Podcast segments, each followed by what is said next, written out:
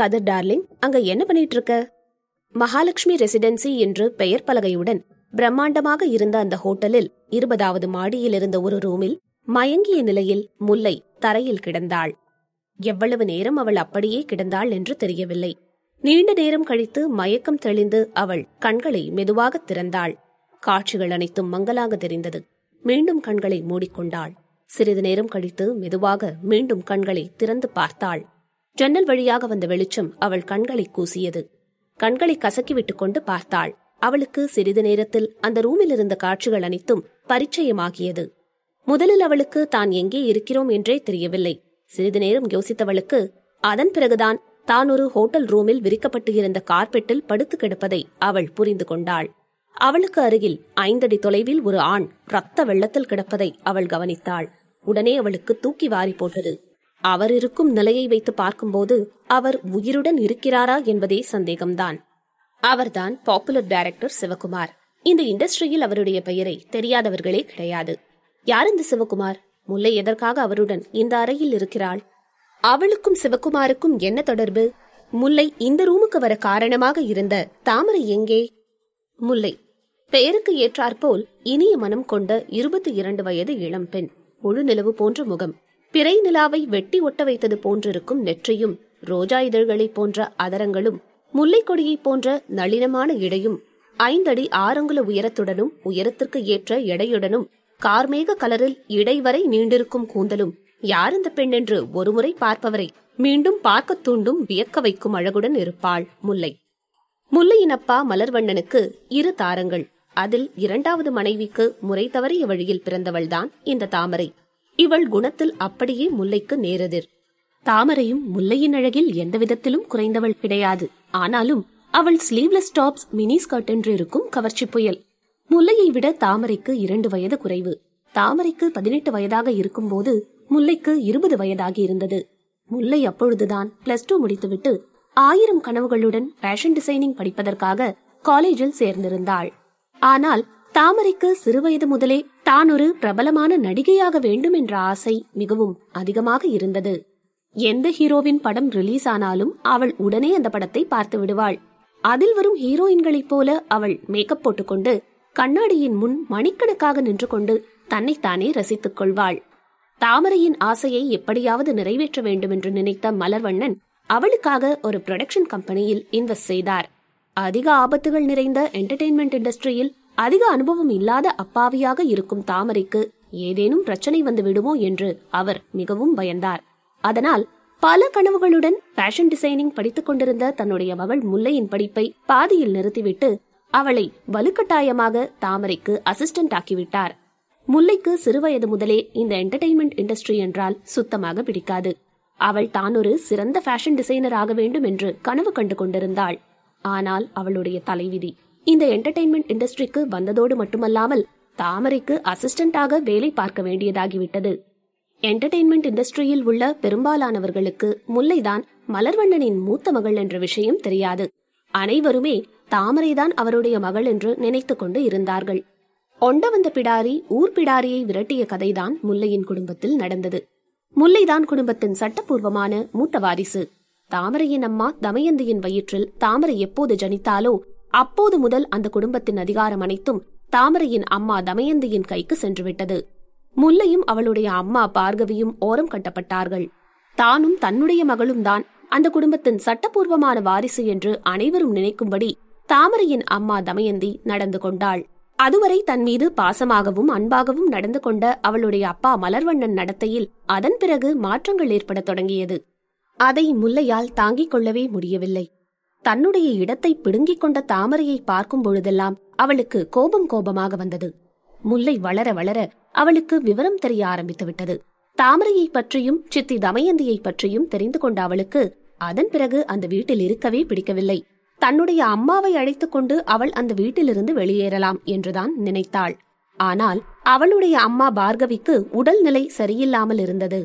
அந்த நேரத்தில் சண்டை போட்டுக்கொண்டு அந்த வீட்டிலிருந்து வெளியேறினால் தன்னுடைய அம்மாவை எப்படி கவனித்துக் கொள்வது? யாருடைய சப்போர்ட்டும் இல்லாமல் உடல்நிலை சரியில்லாமல் இருக்கும் தன் அம்மாவை வைத்துக்கொண்டு என்ன செய்வது என்று நினைத்த முல்லை தாமரை மற்றும் அவளுடைய அம்மா தமயந்தி செய்யும் அட்டகாசங்களை எல்லாம் பொறுத்து கொண்டு இருந்துவிட்டாள் இப்பொழுது மீண்டும் தனக்கு அருகில் படுத்திருந்த அந்த டைரக்டர் சிவகுமாரை பார்த்தாள் முல்லை. அவர் தற்பொழுது ஒரு புதுப்படம் எடுக்க முடிவு செய்திருந்தார். அந்த படத்தில் ஹீரோயின் சான்ஸ் தனக்கு கிடைக்க வேண்டும் என்பதற்காக தாமரை அந்த டைரக்டரை ஹோட்டலில் தனியாக வந்து சந்திக்க முடிவு செய்தாள். மலர்வண்ணனின் குடும்பம் சமுதாயத்தில் ஒரு நல்ல அந்தஸ்தில் இருக்கும் பணக்கார குடும்பம். ஆனாலும் அந்த டைரக்டரை அணுகி தாமரைக்காக சான்ஸ் கேட்கும் அளவுக்கு அவருக்கு செல்வாக்கு இல்லை. சான்ஸ் கேட்டு தன்னை அணுகிய தாமரையை அந்த டைரக்டர் சிவகுமார் தனியாக ஹோட்டலில் வந்து சந்திக்குமாறு கூறியிருந்தார். ஒரு டைரக்டர் ஒரு ஹீரோயினை தனியாக வந்து ஹோட்டலில் சந்திக்க சொல்கிறார் என்றார். அவர் எதற்காக அப்படி சொல்கிறார் என்று அனைவருக்குமே நன்றாக தெரியும். அதை தாமரையும் நன்கு புரிந்து கொண்டாள். ஆனால் அந்த டைரக்டருக்கு தான் பலிகடாவாக அவள் விரும்பவில்லை. அதனால் அவள் அந்த டைரக்டருக்கு தன் அக்கா முல்லையை விருந்தளிக்க முடிவு செய்தாள். அதனால் தன்னுடன் முல்லையையும் ஹோட்டலுக்கு வர வேண்டுமென்று தாமரை முல்லையிடம் கூறினாள். அவளுடைய அசிஸ்டண்டாக இருக்கும் முல்லை வேறு வழியில்லாமல் தாமரையுடன் சென்றாள். டைரக்டர் சிவகுமார் இருந்த ரூமுக்குள் தாமரைதான் முதலில் சென்றாள். சிறிது நேரம் அவர்கள் இருவரும் படத்தை பற்றி டிஸ்கஸ் செய்தார்கள். டைரக்டர் சிவகுமார் இப்பொழுது முழு போதையில் இருந்தார். சிறிது நேரம் கழித்து அவர் தாமரையின் தோள் மீது தன்னுடைய கையை வைத்தார். அவளிடம் தன்னுடைய ஆசையை நிறைவேற்றிக் கொள்ள அவர் முயற்சி செய்தார். அதுவரை அமைதியாக இருந்த தாமரை அப்பொழுதுதான் உள்ளே வந்த முலையை பிடித்து இழுத்து தனக்கு முன்னால் நிறுத்தி அந்த டைரக்டரின் மீது அவளை தள்ளிவிட்டாள். அதாவது அந்த டைரக்டரிடம் தனக்கு பதிலாக முல்லையை அனுபவித்துவிட்டு தனக்கு ஹீரோயின் சான்ஸ் வழங்க வேண்டுமென்று அவள் அவரிடம் சூசகமாக தெரிவித்தாள். முழு போதையில் இருந்த அவருக்கு இப்பொழுது தன்னுடைய ஆசையை தீர்த்து வைக்க ஒரு பெண் தேவை. அது முல்லையாக இருந்தால் என்ன? தாமரையாக இருந்தால் என்ன? இன்னும் சொல்ல போனால் தாமரையை விட அவருக்கு முல்லையை தான் மிகவும் பிடித்திருந்தது. அவர் காமவெறியுடன் முல்லையை பார்த்து அவளுடைய கையை பிடித்து இழுத்தார். ஆனால் முல்லை அதற்கு ஒத்துக்கொள்ளவில்லை. அவரை பிடித்து தள்ளிவிட்டு விலகி நின்று கொண்டாள். ஆனால் தாமரை விடவில்லை. முல்லையை பிடித்து இழுத்து மீண்டும் டைரக்டர் மீது தள்ளிவிட்டாள். டைரக்டர் முல்லையை இறுக்கமாக பிடித்து அணைத்துக் கொண்டார். அவள் அவரது பிடியிலிருந்து திமிரிக் கொண்டு இருந்தபோது அருகிலிருந்த ஒரு டேபிள் லேம்பை எடுத்து முல்லையின் தலையில் ஓங்கி ஒரு அடி அடித்தாள் தாமரை. டேபிள் லேம்ப் சரியாக முல்லையின் தலையில் தாக்கியது. அவள் தன்னுடைய சுய நினைவை இழந்து மயங்கி கீழே சரிந்தாள். அப்பொழுது தாமரையின் கையில் இருந்த டேபிள் லாம்பின் கூர்மையான கத்தி போன்ற பகுதி டைரக்டரின் கழுத்தில் பட்டுவிட்டது. அவர் கழுத்திலிருந்து உடனடியாக குபு குபுவென்று சூடான ரத்தம் வெளியேறியது. மயங்கிக் கொண்டிருந்த முல்லையின் பார்வைக்கு கடைசியாக இந்த காட்சிதான் தென்பட்டது. அப்பொழுது மயங்கிய முல்லை இப்பொழுதுதான் கண் விழித்தாள். முல்லையின் கண்கள் அந்த அறையை சுற்றிலும் ஸ்கேன் செய்தது. ஹோட்டல் ரூம் கதவு இறுக்கமாக சாத்தப்பட்டிருந்தது. சுவரில் டிக் டிக் என்று துடித்துக் கொண்டிருந்த கடிகாரத்தை தவிர அந்த இடம் நிசப்தமாக இருந்தது.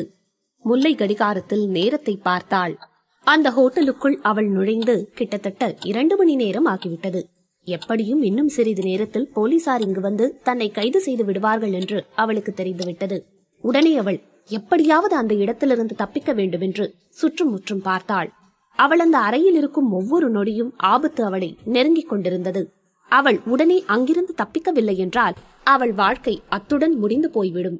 அவள் சாகும் வரையில் ஜெயிலில் தான் தன்னுடைய வாழ்க்கையை கழிக்க வேண்டியிருக்கும். எப்படியாவது அவள் இங்கிருந்து தப்பித்தே ஆக வேண்டும். தாமரை டேபிள் லேம்பால் அவளுடைய தலையில் தாக்கியதால் அவளுக்கு மண்டையே வெடித்துவிடும் அளவிற்கு தலையை வலித்தது. மெதுவாக எழுந்து அமர்ந்தாள். தன்னுடைய தலையை ஒரு கையால் பிடித்துக்கொண்டு நிதானமாக எழுந்து நின்றாள். எப்படி அங்கிருந்து தப்பித்து செல்வது என்று சுற்றும் முற்றும் பார்த்தாள். கதவு கண்டிப்பாக பூட்டப்பட்டு இருக்கும். ஒருவேளை அந்த கதவு திறந்திருந்தாலும் கூட அவள் கதவை திறந்து கொண்டு வெளியேறினால் யார் கண்ணிலாவது பட்டுவிடக்கூடும். அதனால் அவள் பின்பக்கம் இருந்த ஜன்னல் வழியாக தப்பித்துச் செல்லலாம் என்று முடிவு செய்து அந்த ஜன்னலுக்கு அருகில் சென்றாள். அப்பொழுதுதான் அவள் ஏதோ நினைவு வந்தவளாக டேபிள் லேம்பை பார்த்தாள். உடனே ஓடிச் சென்று ஒரு துணியை எடுத்து அதில் படிந்திருந்த தன்னுடைய கைரேகைகளை துடைத்தாள். டேபிள் லேம்ப் மற்றும் அவள் தொட்ட அனைத்து பொருட்களையும் நிதானமாக சுத்தம் செய்தாள். தன்னுடைய மயிரிழை கூட அங்கே இல்லை என்பதை அவள் மீண்டும் ஒருமுறை உறுதிப்படுத்திக் கொண்டாள். பிறகு இன்னொரு முறை அனைத்தும் சரியாக இருக்கிறதா என்பதை செக் செய்துவிட்டு ஜன்னல் வழியாக வெளியே குதிப்பதற்காக அவள் தன்னுடைய காலை தூக்கி ஜன்னலில் வைத்தாள். முல்லை ஜன்னலிலிருந்து வெளியே குதிக்கவும் அந்த ஹோட்டல் ரூமின் கதவை திறந்து கொண்டு போலீசார் உள்ளே வரவும் சரியாக இருந்தது. நல்லவேளை முல்லையை அவர்கள் கவனிக்கவில்லை. சரியான நேரத்தில் முல்லை ஜன்னல் வழியாக வெளியே குதித்து தப்பித்து விட்டாள். ஜன்னல் வழியாக கீழே குதித்தவுடன் அவள் ஒரு வினாடி வரை எழுந்திருக்கவே இல்லை. உட்கார்ந்தபடியே அந்த இடத்தை பார்த்தாள். தான் ஒரு மாடியின் பால்கனியில் நின்று கொண்டிருக்கிறோம் என்பதை அவள் புரிந்து கொண்டாள். அங்கிருந்து அவள் கீழே எட்டி பார்த்தாள். அவள் அந்த ஹோட்டலின் இருபதாவது மாடியில் நின்று கொண்டிருந்தாள். அங்கிருந்து கீழே விழுந்தால் அவ்வளவுதான். ஒரு எலும்பு கூட மிஞ்சாது. என்ன செய்வது என்று தெரியாமல் அவள் சுற்றுமுற்றும் பார்த்தாள். உள்ளே வந்த போலீசார் ஜன்னல் வழியாக வந்து எட்டி பார்த்தால் அவ்வளவுதான் அவள் கையும் களவுமாக மாட்டிக்கொள்ளப் போகிறோம் என்று பயந்தவள் அந்த பால்கனியின் ஓரமிருந்த அடுத்த ரூமின் ஜன்னல் திறந்திருப்பதை கவனித்தாள். உடனே அதன் அருகில் வேகமாக சென்ற அவள் பால்கனியின் கைப்பிடி கம்பிகளின் மீது காலை வைத்து ஏறி நின்றாள். பிறகு நிதானமாக அவள் அந்த ஜன்னலில் இரண்டு கால்களையும் வைத்து உள்பக்கமாக குதித்தாள். குதித்த வேகத்தில் அவள் தன்னுடைய கண்களை இறுக்கமாக மூடிக்கொண்டாள். நல்ல வேளை அவளுக்கு எந்த அடியும் படவில்லை. சிறிது நேரம் கழித்து அவள் தன்னை ஆஸ்வாசப்படுத்திக் கொண்டு மெதுவாக கண்களை திறந்து பார்த்தாள். அப்போது அவள் ஒரு கார்பெட்டில் உருண்டு கிடந்தாள்.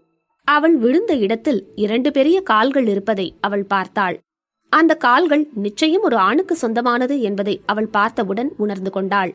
அந்த கால்விரல் நகங்கள் மிகவும் அழகாக இருந்தன. அந்த பாதங்களில் பதிந்திருந்த தன்னுடைய கண்களை உயர்த்தி மெதுவாக மேலே பார்த்தாள். அந்த ஆணின் கெண்டைக்கால் சதைகள் மிகவும் வலிமையாகவும் ஆரோக்கியமாகவும் இருந்தது. அந்த கால்கள் சராசரி ஆண்மகனுக்கு இருப்பதை விட சற்று நீளமாக இருப்பதை அவள் கவனித்தாள். படுத்துக்கொண்டே அவள் தன்னுடைய தலையை இன்னும் சற்று உயர்த்தி பார்த்தாள். அவன் தன்னுடைய இடுப்பில் ஒரு துண்டு மட்டுமே அணிந்திருந்தான். அந்த துண்டுக்கு மேலே அவனுடைய அழகான ஸ்லிம்மான வயிற்றுப் பகுதியை அவளால் கீழே இருந்தபடியே பார்க்க முடிந்தது. அங்கிருந்தவள் மெதுவாக தலையை இன்னும் சற்று உயர்த்தினாள். அவனுடைய பறந்து விரிந்த மார்பும் வலிமையான தோள்களும் அவள் கண்களுக்கு தெரிந்தது. கண்டிப்பாக இவன் தினமும் ஜிம்முக்கு செல்வான் என்று அவள் மனதுக்குள் தோன்றியது. அங்கிருந்து சற்று மேலே தன் தலையை தூக்கி அவன் முகத்தை பார்த்தாள். உடனே மின்னல் தாக்கியது போல அவள் அதிர்ச்சியில் உறைந்து போனாள். கடவுளே இது கதிர்தானே? இதுவரையில் அவள் கதிரை இந்த அளவு நெருக்கமாக பார்த்ததே கிடையாது. அதற்கான வாய்ப்பும் அவளுக்கு கிடைத்தது இல்லை. தாமரையின் அசிஸ்டண்டாக ஷூட்டிங்கின் போது அல்லது ஃபங்க்ஷனில் அவள் தூரத்திலிருந்து மட்டுமே அவனை பார்த்திருக்கிறாள். கதிர் என்று அனைவராலும் அழைக்கப்படும் கதிரவன் ஆதவன் என்டர்டைன்மெண்ட் இண்டஸ்ட்ரியின் சிஇஓவாக இருக்கிறான். என்டர்டைன்மெண்ட் நியூஸ்களில் அவன் இடம்பெறாத நாளே கிடையாது. பார்த்தவுடன் அனைவரின் மனதை கொள்ளை கொள்ளும் அழகுக்கு சொந்தக்காரன்தான் கதிர். இந்த என்டர்டைன்மெண்ட் துறையில் பாதிக்கு மேல் அவனுக்குத்தான் சொந்தம். இருந்தாலும் இதுவரை அவன் எந்த பெண் செலிபிரிட்டியுடனும் நெருக்கமாக இருந்ததாக ஒரு ரூமர் கூட பரவியது கிடையாது. அந்த அளவுக்கு அவன் நல்ல பெயரை சம்பாதித்திருக்கிறான். பல இளம் பெண்களின் கனவு நாயகனாக இருக்கும் அவன் இளைஞர்களுக்கும் மிகவும் பிடித்த ஒரு ரோல் மாடலாகவும் இருக்கிறான். அதிர்ச்சியில் உறைந்து போயிருந்த அவள் இன்னும் தரையிலிருந்து எழுந்திருக்கவில்லை. அவளை பார்த்து ஏளனமாக சிரித்த கதிர் இதுவரைக்கும் என்னை நிறைய பொண்ணுங்க ஃபாலோ பண்ணிக்கிட்டு இருக்காங்க. என்னை இம்ப்ரெஸ் பண்றதுக்காக அவங்க என்னென்னவோ வேலையெல்லாம் செஞ்சிருக்காங்க. ஆனா யாரும் என்னோட ரூமுக்குள்ள இப்படி ஜன்னல் ஏறி குதிச்சு வந்ததில்ல. ஆமா நீ யாரு? எதுக்காக ஜன்னல் குதிச்ச? என்று அவன் கேட்டான். நிமிர்ந்து பார்த்த முல்லை அவன் இடுப்பில் இருந்த துண்டு எப்பொழுது வேண்டுமானாலும் அவிழ்ந்துவிடும் நிலையில் இருப்பதை கவனித்தாள். அதனால் அவள் அவசரமாக தலையை குனிந்து கொண்டாள். உடனே கதிர் அவளுக்கு அருகில் வந்து குனிந்து அவளது தாடையை பிடித்து ஹே நாம இப்போ இருபதாவது மாடியில இருக்கோம். அது தெரியுமா? நீ என்ன பாக்கணும்னு ரொம்ப கஷ்டப்பட்டு இங்க வந்திருக்க போல இருக்கு? என்று அவளை பார்த்து கேலியாக கேட்டான். அவனது கேள்விக்கு பதிலளிக்க முல்லை வாயை திறக்கும் பொழுது வெளியில் இருந்த பால்கனியில் யாரோ பேசிக்கொள்ளும் சத்தம் ஏற்பட்டது. இங்க யாருமே இல்லையே. ஒருவேளை ஜன்னல் வழியா பால்கனியில குதிச்சு தப்பிச்சு போயிட்டாங்களா? என்று ஒரு குரல் கேட்டது. அப்பொழுது அந்த அறையின் காலிங் பெல் ஒலித்தது. அவளுடைய தாடையை பிடித்துக் கொண்டிருந்த கதிர் காலிங் பெல் அடித்தவுடன் அனிச்சையாக அவள் தாடையில் இருந்த கையை விலக்கினான். அவன் தலை கதவு பக்கம் திரும்பியது. இதை தனக்கு சாதகமாக பயன்படுத்திக் கொண்ட முல்லை அவன் கையை பிடித்து தள்ளிவிட்டு அருகிலிருந்த பாத்ரூமுக்குள் ஓடினாள். அங்கு சென்று அவள் கதவை லாக் செய்து கொண்டாள். அவளின் செய்கையும் அவள் தாழிட்ட போது வந்த கிளிக் சத்தத்தையும் கேட்டுக்கொண்டே கதிர் தன்னுடைய முகத்தில் குழப்பத்துடன் சென்று கதவை திறந்தான். கதவுக்கு வெளியே இரண்டு போலீசார் ஹோட்டல் மேனேஜர் ஒரு ஹோட்டல் ஊழியர் மற்றும் ஒரு இளைஞன் ஒரு இளம்பெண் ஆகிய அனைவரும் நின்று கொண்டிருப்பதை அவன் பார்த்தான். அப்பொழுதுதான் அவனுக்கு ஒரு விஷயம் புரிந்தது. பக்கத்து அறையில் ஏதோ ஒரு பிரச்சனை. அதனால்தான் அந்த பெண் ஜன்னல் வழியாக ஏறி குதித்து தன்னுடைய ரூமுக்கு வந்திருக்கிறாள். அதனால்தான் போலீஸ் இப்போது தன்னுடைய ரூமுக்கு வந்திருக்கிறது என்று அவன் புரிந்து கொண்டான். நிச்சயமாக அந்த பெண் ஏதோ ஒரு பிரச்சனையில் மாட்டியிருக்கிறாள். அதனால்தான் தப்பிப்பதற்காக தன்னுடைய ரூமுக்குள் நுழைந்திருக்கிறாள் என்று அவனுக்கு தெளிவாக தெரிந்தாலும் கூட தன்னுடைய முகத்தில் அது எதையும் காட்டிக்கொள்ளாதவன் அமைதியாக தனக்கு எதிரில் இருந்தவர்களை பார்த்து கொண்டு நின்றான். அந்த இடத்தில் கதிர் நின்று கொண்டு இருப்பதை பார்த்த அங்கிருந்த அனைவருக்கும் மிகவும் ஆச்சரியமாக இருந்தது. அவர்கள் அனைவரை விடவும் தாமரைதான் சந்தோஷத்தில் துள்ளி குதித்தாள். அந்த அறையை தட்டிய போது அங்கிருக்கப் போவது கதிர்தான் என்று அவள் ஒரு துளி கூட எதிர்பார்க்கவே இல்லை. தனக்கு இவ்வளவு பெரிய ஆச்சரியம் காத்திருக்கும் என்று அவள் எதிர்பார்க்கவில்லை. அவள் மூச்சுவிடக்கூட மறந்து அவனை பார்த்து ரசித்துக் கொண்டிருந்தாள். அந்த ஹோட்டல் மேனேஜர் தான் முதலில் கதிரிடம் பேசினார். Mister Kathir sorry for the disturbance. உங்க பக்கத்து ரூம்ல இருக்கிற டைரக்டர் சிவகுமார யாரோ கொலை பண்ண ட்ரை பண்ணிருக்காங்க யாரோ ஒருத்தர் அவரை அடிச்சுட்டு இங்க இருந்து தப்பிச்சு போயிட்டாங்க. சந்தேகப்படுற மாதிரி நீங்க யாரையாவது பாத்தீங்களா என்று அவர் கேட்டார். அதை கேட்டவுடன் கதிரின் முகத்தில் ஒரு கேலியான புன்னகை தோன்றியது. அப்படின்னா ஜன்னல் வழியா ஏறி குதிச்சு வந்த பொண்ணுதான் டைரக்டர் சிவகுமார கொலை பண்ண ட்ரை பண்ணின பொண்ணு போல இருக்கு என்று அவன் நினைத்து கொண்டான். அவன் ஏதோ சொல்ல வாயை எடுப்பதற்குள் அவன் பின்னாலிருந்து ஒரு அழகான பெண்ணின் குரல் ஒலித்தது. கதிர் டார்லிங் அங்க என்ன பண்ணிட்டு இருக்க நான் உனக்காக எவ்வளவு நேரமா வெயிட் பண்ணிட்டு இருக்கேன் அந்த குரலை கேட்டவுடன் அங்கிருந்த அனைவரும் அதிர்ச்சியில் உறைந்து போனார்கள். இதுவரை எந்த வதந்திகளிலும் சிக்காமல் இருக்கும் கதிர் அறையில் ஒரு பெண் குரல் ஒலித்ததை கேட்டவுடன் அவர்கள் அனைவருக்கும் ஆச்சரியமாக இருந்தது. அது யார் என்று தெரிந்து கொள்ளும் ஆவலில் அவர்கள் அனைவரும் அவனுக்கு பின்னால் எட்டி பார்த்தார்கள். அந்த பெண்ணின் முகத்தை பார்த்தவுடன் தாமரை மற்றும் இளங்கோ இருவரும் மிரண்டு போனார்கள். அந்த பெண் வேறு யாருமல்ல. முல்லைதான் அது உண்மையில் அந்த குரல் மிகவும் கவர்ச்சியாகவும் அனைவரையும் சுண்டி இழுப்பது போலவும் இருந்தது. முல்லையின் முகத்தை பார்த்த இளங்கோ நம்ப முடியாமல் மீண்டும் தன்னுடைய கண்களை கசக்கிவிட்டு கொண்டு பார்த்தான். தன்னுடைய மார்பு வரை ஒரு டக்கி டவலை மட்டும் கட்டிக்கொண்டு முல்லைதான் நடந்து வந்து கொண்டிருந்தாள். அவளுடைய தோல் பட்டு போல மிகவும் மென்மையாக இருந்தது. அவள் தலைமுடியை அவிழ்த்து விட்டு இருந்தாள். அந்த டர்க்கி டவலில் அவள் மிகவும் கவர்ச்சியாக இருந்தாள். நானா உனக்கு துரோகம் செஞ்சேன்? முல்லை தர்க்கிட்டவள் டவல் அணிந்து கொண்டு அனைவர் முன்னும் வந்து நிற்கிறாள். தாமரை இளங்கோ இருவரும் அதிர்ச்சி அடைந்தார்கள். அங்கிருந்த மற்ற அனைவரும் தங்கள் கண்களை இமைக்காமல் அவளையே பார்த்து கொண்டிருந்தார்கள். கண்களை இமைத்தால் எங்கே அங்கிருந்த பெண் காணாமல் தங்கள் கண்களை விட்டு மறைந்து போய் விடுவாளோ என்று பயந்தது போல் அவர்கள் அவளையே வாயை பிளந்து கொண்டு பார்த்து கொண்டிருந்தார்கள். இந்த இளங்கோ வேறு யாரும் இல்லை. அவன் முல்லையின் பால்ய வயது நண்பன். சிறு வயது முதலே நண்பர்களாக இருந்த அவர்கள் நட்பு வாலிப வயதில் காதலாக மாறியது. இருவரும் உயிருக்கு உயிராக காதலித்தார்கள். அவன்தான் இப்போது தாமரைக்கருகில் நின்று கொண்டிருந்தான். அங்கு இருப்பவர்களையே முல்லை கண்டு கொண்டதாக தெரியவில்லை. அவள் தன்னுடைய இடுப்பை அழகாக அசைத்துக் கொண்டு மெதுவாக நடந்து வந்தாள். அவள் ஒரு சாதாரண ஆடை அணிந்திருந்தால் கூட அங்கிருந்த யாருக்கும் எந்த சந்தேகமும் வந்திருக்காது. ஆனால் அவள் உடலை சுற்றி ஒரே ஒரு டர்க்கி டவல் மட்டுமே இருந்தது. அதுவும் எப்போது வேண்டுமானாலும் அவிழ்ந்து விடலாம் என்பது போல ஒட்டி கொண்டிருந்தது கதிருக்கு அருகில் வந்து நின்ற முல்லை கதவுக்கு வெளியே நின்று கொண்டிருந்தவர்களை பார்த்தாள். அவள் இதயம் பக் பக் என்று வேகமாக அடித்துக் கொண்டது. ஆனால் அது எதையும் அவள் வெளிக்காட்டிக் கொள்ளவில்லை. சாதாரணமாக இருப்பது போல கதிருக்கு அருகில் வந்து அவனுடன் நெருங்கி நின்று கொண்டாள். அவள் தாமரையின் அசிஸ்டண்டாக இருந்ததால் அவளுடைய திரைப்படங்கள் மற்றும் மற்றவர்களின் நடிப்பை பார்த்து அவள் சில நடிப்பு திறன்களை கற்றுக்கொண்டாள். தன்னுடைய மனதில் இருந்த பயம் முகத்தில் தெரியாதவாறு அவள் சாமர்த்தியமாக நடித்தாள். அவனுக்கு அருகில் நெருங்கி சென்று தன்னுடைய கையை மாலை போல கோர்த்து கொண்டு அவன் கழுத்தை தழுவியபடியே அவன் முகத்தையே உற்று பார்த்தாள். முல்லையின் செயலை பார்த்த கதிருக்கு ஆச்சரியமாக இருந்தது. இதுவரை எந்த பெண்ணும் அவனிடம் இதுபோல நடந்து கொண்டது கிடையாது. அவள் என்னதான் செய்ய விரும்புகிறாள் என்று அவன் வேடிக்கை பார்க்க விரும்பினான். அவனுடைய கண்கள் சிறுத்தையின் கண்களைப் போல பளபளப்பாக இருந்தது. ஒரு சிறுத்தை தனக்கு முன்னால் இருந்த இரையை வெறித்து பார்ப்பது போல அவன் இப்பொழுது முல்லையை வெறித்து பார்த்து கொண்டிருந்தான். தன்னுடைய இரையை அடித்துக் கொள்வதற்கு முன் சிறுத்தை அதனுடன் சிறிது நேரம் விளையாட விரும்பும். அதுபோல இப்பொழுது அவன் பார்வை இருந்தது.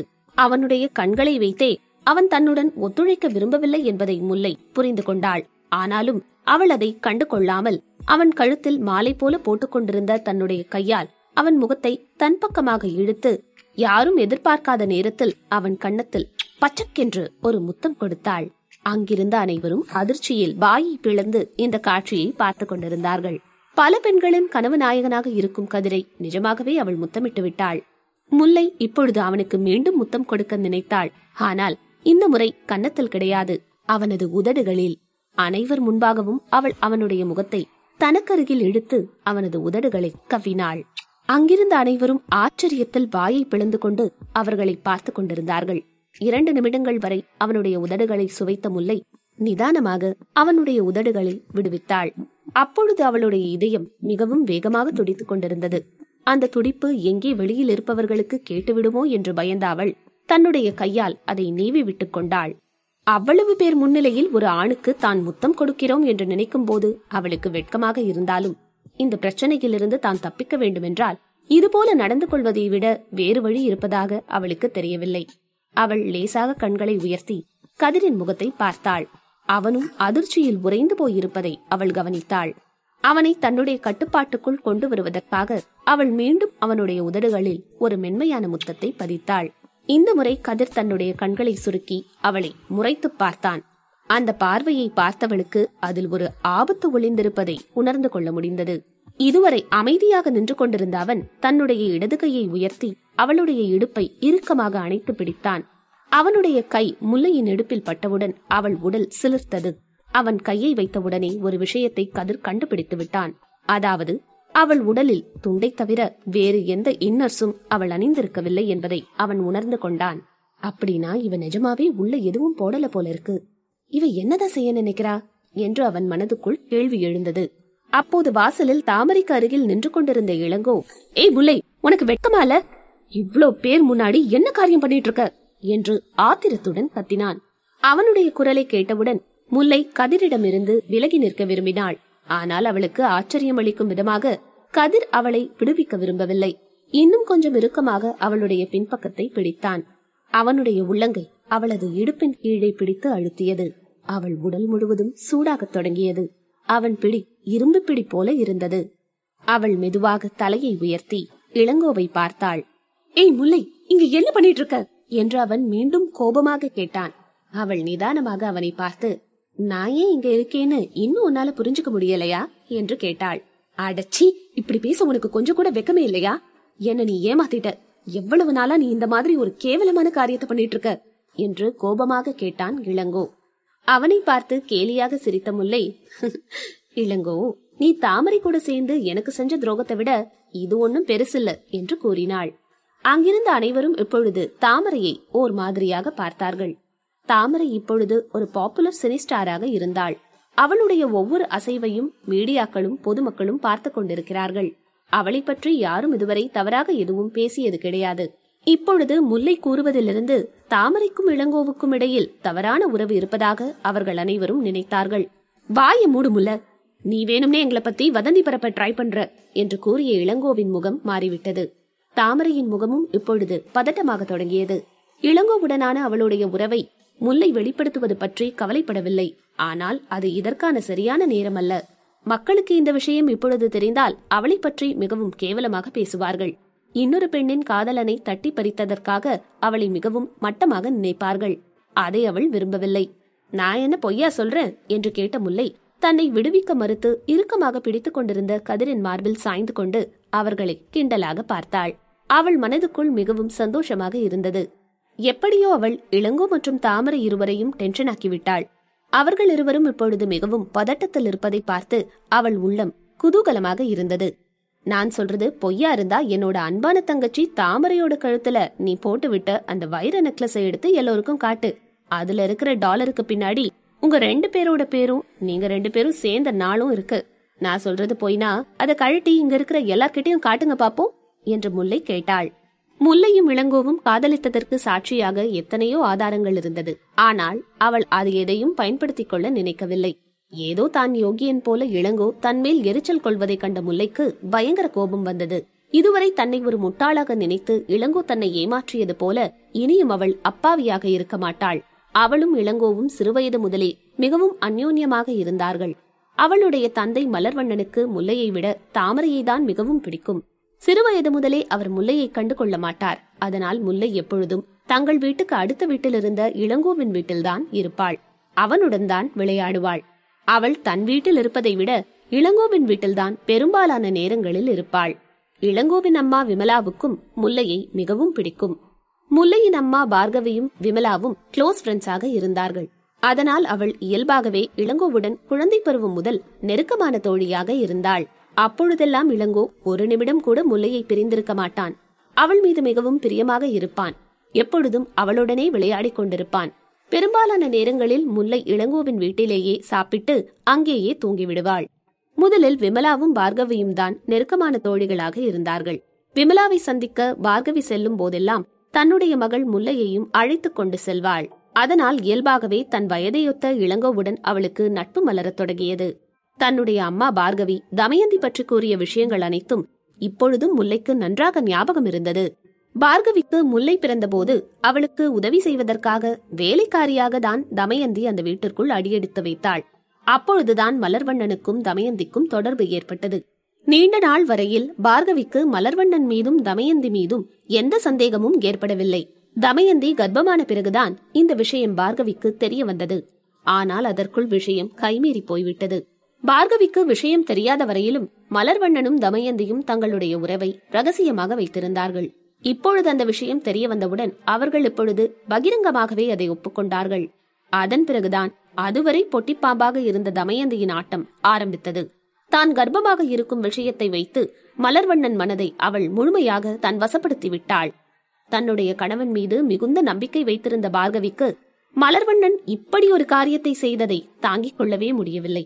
இதை நினைத்து நினைத்து அவள் உடல்நிலை மோசமாகத் தொடங்கியது. அவளுடைய குடும்ப விஷயங்கள் அனைத்தும் இளங்கோவுக்கு தெரிய வந்தபோது கூட அவன் முல்லையை வெறுத்து ஒதுக்கவில்லை. அவளை விட்டு வெளியேறவும் இல்லை. அவள் மீது முன்பை விட இன்னும் அதிக அக்கறையுடனும் அன்புடனும் அவன் பழகியிருந்தான். அவளுக்கு அதிகமாக நண்பர்கள் கிடையாது. இளங்கோவை தான் தன்னுடைய ஆதர்ஷ தோழனாக அவள் நினைத்துக் கொண்டிருந்தாள். அவனும் அப்படித்தான் நடந்து கொண்டான். போக போக அவர்கள் நட்பு காதலாக மலர்ந்தது. இளங்கோ அவள் மீது எந்த அளவு உயிராக இருந்தான் என்று அவளுக்கு நன்றாக தெரியும். அப்படி இருந்த அவன் இப்படி திடீரென்று தனக்கு இவ்வளவு பெரிய துரோகத்தை செய்வான் என்று அவள் எதிர்பார்க்கவே இல்லை. முல்லை இப்பொழுது தனக்கு எதிரே நின்று கொண்டிருந்த தாமரையை வெறுப்புடன் பார்த்தாள். மலர்வண்ணன் பார்கவி தம்பதிகளுக்கு முல்லை ஒரே மகள். அவர்கள் மூவர் மட்டுமே கொண்ட அந்த அழகான குருவிக்கூட்டில் அவர்களின் நிம்மதியை குலைப்பதற்காகவே தாமரையின் அம்மா தமயந்தி மலர்வண்ணனின் மனதை மயக்கி எப்படியோ அந்த குடும்பத்திற்குள் ஊடுருவினாள். தங்களின் அமைதியான குடும்பத்தை அழிக்க கோடாரி காம்பாக தமயந்தி வந்தது போல அவளுடைய மகள் தாமரையும் முல்லைக்கும் இளங்கோவுக்கும் நடுவில் வந்துவிட்டாள். காதலுக்கு அடித்தளமே நம்பிக்கைதான். அவள் இளங்கோவை முழுமையாக நம்பினாள். கண்டிப்பாக இளங்கோவை தன்னிடமிருந்து யாரும் பிரித்துவிட முடியாது என்று அவள் நினைத்தாள். அவள் நினைப்பில் மண்ணை எள்ளி போடுவது போல தாமரையின் பக்கம் இளங்கோ சாய்ந்து விட்டான். அதை நினைத்து அவள் இப்பொழுது வருந்தவில்லை. அந்த நம்பிக்கை துரோகி தன்னுடைய வாழ்க்கையை விட்டு போனதற்காக அவள் உண்மையில் கடவுளுக்கு நன்றி தெரிவித்தாள். ஆரம்பத்தில் அவள் மிகவும் வேதனைப்பட்டாலும் போக போக தன்னுடைய மனதை தேற்றிக்கொண்டு ஒரு நம்பிக்கை துரோகியிடமிருந்து தப்பித்து விட்டோம் என்று தன்னை சமாதானம் செய்து கொண்டாள். இப்பொழுது அவள் விரும்பியதெல்லாம் தனக்கு துரோகம் செய்த அவர்கள் இருவரையும் பழிவாங்க வேண்டும். அவர்கள் செய்த பாவத்திற்கு அவர்கள் தண்டனை அனுபவிக்க வேண்டும் என்பது மட்டுமே. முல்லை இப்பொழுது தாமரை மற்றும் இளங்கோ இருவரையும் பார்த்து யார பார்த்து துரோகம் செஞ்சதா சொல்ற இளங்கோ? நானா உனக்கு துரோகம் செஞ்சேன். நீயும் தாமரையும் சேர்ந்துதான் எனக்கு துரோகம் பண்ணுனீங்க ஆனா கொஞ்சம் கூட மனசாட்சியே இல்லாம என்ன பார்த்து துரோகம் பண்ணினதா உன்னால எப்படி சொல்ல முடியுது? என்று அவள் கேட்டாள். முல்லை வாய மூடு என்று இளங்கோ கோபமாக கத்தினான். முல்லை அதிர்ந்து போனாள். அங்கிருந்தவர்கள் எல்லோரும் அவனை பார்த்தனர். உனக்கு தான் வாய் இருக்குன்னு நீ வாயில வந்ததையெல்லாம் பேசிக்கிட்டு இருக்காத. நீ சொல்றதுக்கெல்லாம் என்ன ஆதாரம் இருக்கு? என்று தாமரை கேட்டாள். அவர்கள் மூவர் மட்டும் தனியாக இருக்கும் பொழுது தாமரை இந்த கேள்வியை கேட்டிருந்தால் அவள் முல்லையிடம் கோபப்பட்டிருக்க மாட்டாள். ஆமா இப்ப நாங்க ரெண்டு பேரும் சேர்ந்து உனக்கு துரோகம் பண்ணிட்டோம். அதுக்கு என்ன இப்ப? என்று தெனாவட்டாக கேட்டிருப்பாள். ஆனால் இப்பொழுது அனைவர் முன்பாகவும் முல்லை தன்னை கை நீட்டி கேள்வி கேட்டதை நினைத்து அவளுக்கு அவமானமாக இருந்தது. இதற்கு மேலும் முல்லையை தொடர்ந்து பேசவிட்டால் தன்னுடைய குடும்ப விஷயம் அனைத்தையும் அனைவர் முன்பாகவும் அவள் நிச்சயம் அரங்கேற்றி விடுவாள் என்று அவளுக்கு பயமாக இருந்தது. அதுபோல முல்லை அனைத்து விஷயங்களையும் தெரியப்படுத்தினால் தான் ஒரு ரகசிய மனைவியின் மகள்தான் என்ற விஷயமும் வெளி உலகத்திற்கு தெரிந்துவிடுமே என்று நினைத்தாள் தாமரை. முல்லை. நீ இப்ப எல்லார் முன்னாடியும் கையும் களவுமா மாட்டிக்கிட்டதால இந்த பிரச்சனையை டைவர்ட் பண்றதுக்காக எங்களை பத்தி தப்பா பேசிட்டு இருக்கியா? என்று தாமரை கேட்டாள். நானா பிரச்சனையை டைவர்ட் பண்ண ட்ரை பண்றேன் என்று கூறிய முல்லை. தன்னுடைய டவல் அவிழ்ந்து விடாமல் இருக்க ஒரு கையால் அதனை இறுக்கமாக பிடித்துக்கொண்டு மற்றொரு கையை நீட்டித் தாவி தாமரையின் கழுத்தில் இருந்த நெக்லஸை பிடித்து இழுத்தாள். நெக்லஸ் கையோடு வந்தது. அதை பார்த்தவுடன் தாமரையின் முகம் பயத்தில் சிவந்து போனது. இளங்கோவும் அதிர்ந்து போனான். முல்லையின் அதிரடி செயலால் அதிர்ந்து போன தாமரை. முல்லை சட்டென கையை நீட்டித் தாவி தாமரையின் கழுத்தில் இருந்த நெக்லஸை பிடித்து இழுத்தாள். நெக்லஸ் கையோடு வந்தது. முல்லை இதுபோல ஒரு அதிரடி நடவடிக்கை எடுப்பாள் என்று தாமரை எதிர்பார்க்கவில்லை. அதனால் அவளால் உடனே சுதாரிக்க முடியவில்லை. உனக்கு என்ன தைரியம் இருந்தா என் கழுத்துல இருக்கிற நெக்லஸ பிடிச்சு இழுப்ப. அது என்னோட நெக்லஸ். அதை என்கிட்ட திருப்பி கொடு என்று கத்தினாள் தாமரை. ஒரு நிமிஷம் வெயிட் பண்ணுமா? இப்ப நான் எல்லா கிட்டையும் இந்த நெக்லஸ ஓபன் பண்ணி காட்டுறேன். அதுக்கப்புறம் நீ தாராளமா அதை உன் கழுத்துல வேணாலும் சரி இல்ல காலுல வேணாலும் சரி போட்டு மாட்டிக்கிட்டு அழகு பாரு என்று கூறிய முல்லை அந்த நெக்லஸின் டாலரை திருப்பி அனைவர் முன்பாகவும் காட்டினாள். அதில் தாமரை இளங்கோ என்ற பெயர்கள் பொறிக்கப்பட்ட ஒரு ஹார்ட் சிம்பிள் போடப்பட்டிருந்தது. அதை அங்கிருந்தவர்கள் அனைவர் கண்களுக்கும் தெரியும்படி காட்டினாள் முல்லை. இதன் மூலம் தாமரைக்கும் இளங்கோவுக்கும் இடையில் தொடர்பு இருக்கும் விஷயம் ஆதாரத்துடன் அங்கே அம்பலமாகியது. அதை பார்த்த போலீசாருக்கு என்ன சொல்வது என்று தெரியவில்லை. கிணறு வெட்ட பூதம் கிளம்பிய கதையாக அவர்கள் இப்பொழுது குற்றவாளியை தேடி வந்த பொழுதுதான் பாப்புலர் சினி ஆக்டர் தாமரைக்கும் பாப்புலர் நடிகரும் ப்ரொடியூசருமான இளங்கோவுக்கும் இடையில் இருக்கும் ரகசிய தொடர்பு அம்பலமாகியது. இது உங்களோட பர்சனல் விஷயம். இதை நீங்க தனிப்பட்ட முறையில டீல் பண்ணிக்கோங்க. என்று கூறிய ஒரு போலீஸ்காரர் முல்லையின் பக்கம் திரும்பி மிஸ் முல்லை நீங்க இங்கதான் இருக்கீங்களா? என்று கேட்டார். ஆமா சார். நாங்க ரெண்டு பேரும் இங்கதான் இருக்கோம் என்று கூறிய முல்லை தனக்கு அருகில் நின்று கொண்டிருந்த கதிரின் இடுப்பில் தன் கைகளை வைத்து அணைத்துக் கொண்டாள். என்ன காரணமோ தெரியவில்லை. கதிரும் உண்மையை சொல்லவில்லை. அமைதியாக அவள் என்ன செய்கிறாள் என்று பார்த்து கொண்டு நின்று கொண்டிருந்தான். கதிர் என்னவோ தன்னுடைய நீண்டகால காதலன் போல அவனை பார்த்து அன்புடன் புன்னகைத்தாள். பிறகு அவள் போலீசார் பக்கம் திரும்பி என்ன சார்? ஏதாவது பிரச்சனையா? என்று விசாரித்தாள். தனக்கு எதுவும் தெரியாது என்பது போல அவள் சாதாரணமாக போலீசாரிடம் விசாரித்தாள். அது ஒண்ணுமில்ல மேடம். பக்கத்து ரூம்ல தங்கி இருந்த டைரக்டர் சிவகுமார யாரோ கொலை பண்ண ட்ரை பண்ணிருக்காங்க அதனால அவரோட கழுத்தலையும் தலையிலையும் பயங்கரமா அடிபட்டிருக்கு. அவரை இப்ப நாங்க ஹாஸ்பிட்டலுக்கு அனுப்பி வச்சிருக்கோம். அவரை அடிச்சது யாருன்னு கண்டுபிடிக்க தான் இப்ப நாங்க உங்க ரூம் கதவை தட்ட வேண்டியதாயிடுச்சு. என்று விளக்கினார். ஓ அப்படியா? அடி ரொம்ப பலமோ? என்று எதுவும் தெரியாதவள் போல கேட்டாள் முல்லை. ஆமா மேடம். கொஞ்சம் அதிகம்தான். அவரை இப்ப நாங்க ஹாஸ்பிட்டலுக்கு அனுப்பி வச்சிருக்கோம். என்று போலீசார் கூறினார். ஓ அப்படியா? என்ன நடந்ததுன்னு எனக்கு எதுவும் தெரியாது சார்.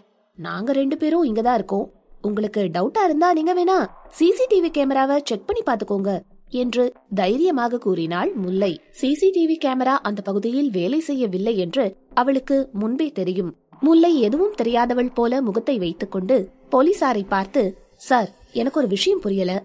பக்கத்து ரூம்ல நடந்த பிரச்சனைக்கும் எனக்கும் என்ன சம்பந்தம்? நீங்க எதுக்காக என்ன தேடி இங்க வந்தீங்க? என்று அவள் கேட்டாள். அதற்கு போலீசார் ஏதோ சொல்ல வாய் எடுப்பதற்குள் குறுக்கிட்ட தாமரை முல்லையை பார்த்து நீ டைரக்டரை பாக்குறதுக்கு தானே இந்த ஹோட்டலுக்கு வந்த? என்று கேட்டாள். தாமரை விடாப்பிடியாக தன்னை மாட்டிவிட முயற்சிப்பதை பார்த்த முல்லை அவளை பார்த்து கேலியாக சிரித்தாள். ஹம் தாமரை நீ ஏற்கனவே என்னோட அப்பாவையும் என்னோட லவ்வர் இளங்கோவையும் என்கிட்ட இருந்து திருடிக்கிட்ட. உனக்கு இன்னும் என்கிட்ட இருந்து என்னதான் வேணும்? என்ன நீ நிம்மதியா இருக்க விட மாட்டியா? என்று மனதுக்குள் நினைத்து கொண்ட முல்லை தாமரை நீ என்ன சொல்றேன்னு எனக்கு ஒன்னும் புரியல. நான் சாதாரண ஒரு அசிஸ்டன்ட் நான் எதுக்காக டைரக்டரை பார்க்க வரணும்? டைரக்டருக்கும் எனக்கும் என்ன சம்பந்தம் இருக்கு? நான் என்ன சினிமாவில் ஆக்ட் பண்ணிக்கிட்டா இருக்கேன்? என்று கேட்டாள் முல்லை. இல்லல நீ டைரக்டரை பார்க்கறதுக்காக தான் இந்த ஹோட்டலுக்கு வந்த என்று ஆணித்தரமாக கூறினாள் தாமரை. உடனே அவளை பார்த்து கேலியாக புன்னகைத்த முல்லை தன்னுடைய கையில் இருந்த போனை எடுத்து அதிலிருந்த வாட்ஸ்அப் மெசேஜை காவல்துறை அதிகாரியிடம் காட்டினாள். அதில் தாமரையும் முல்லையும் பேசிக்கொண்ட வாட்ஸ்அப் மெசேஜ் சாட் இருந்தது. தாமரை முல்லையிடம் இன்னும் கொஞ்ச நேரத்துல நான் ஹோட்டல் மகாலட்சுமிக்கு வந்து டைரக்டரை மீட் பண்ண போறேன். நீயும் என் கூட வரணும். அதற்கு முல்லை இப்ப மணி என்ன தெரியுமா? இந்த நேரத்துல நீ எதுக்காக டைரக்டரை மீட் பண்ண போற? ஏதாவது ப்ராப்ளம் ஆயிடுச்சுன்னா என்ன பண்றது? அதற்கு பதிலாக தாமரை கூறியது அதனாலதான் நீ என் கூட ஹோட்டலுக்கு வரணும்னு நான் நினைக்கிறேன். ஏதாவது ப்ராப்ளம்னா நீ எனக்கு ஹெல்ப் பண்ணுவ இல்லையா முல்லை இதற்கு பதிலாக இல்ல தாமரை எனக்கு இன்னைக்கு நைட்டு ஒரு முக்கியமான ஒர்க் இருக்கு. என்னால உன் கூட ஹோட்டலுக்கு வர முடியாது. என கேட்டா நீயும் அங்க போகாம இருக்கிறது தான் நல்லதுன்னு நான் நினைக்கிறேன். அதற்கு தாமரை இறுதியாக உன்கிட்ட நான் ஒன்னும் பெர்மிஷன் கேட்கல நான் வர சொன்னா நீ வரணும். தேவையில்லாம எதுவும் பேசிக்கிட்டு இருக்காத. அதற்கு பிறகு முல்லை பதிலளிக்கவில்லை. இந்த வாட்ஸ்அப் கான்வர்சேஷனை முல்லை போலீசாரிடம் காட்டினாள். முல்லை தாமரை தனக்கு அனுப்பிய வாட்ஸ்அப் மெசேஜ்களை போலீசிடம் காட்டினாள். அதில் தாமரை மட்டும்தான் டைரக்டர் சிவகுமாரை பார்க்க போனது உறுதியானது. அந்த வாட்ஸ்அப் மெசேஜை பார்த்த போலீசார் உடனே தாமரையின் பக்கம் திரும்பி தாமரை உங்க மொபைல் போனை தயவு செஞ்சு எங்க கிட்ட கொடுக்கறீங்களா? என்று கேட்டார்.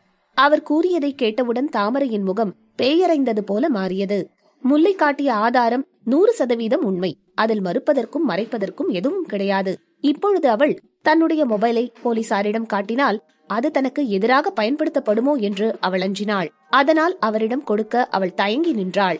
அவளுடைய தயக்கமே போலீசாருக்கு அவள் மீதான சந்தேகத்தை அதிகரித்தது. மிஸ் தாமரை தயவு செஞ்சு எங்களோட என்கொயரிக்கு கோஆபரேட் பண்ணுங்க. என்று அவர் கொஞ்சம் கடுமையான குரலில் கூறினார். வேறு வழி இல்லாமல் தன்னுடைய மொபைலை எடுத்து போலீசாரின் கைகளில் கொடுத்தாள் தாமரை.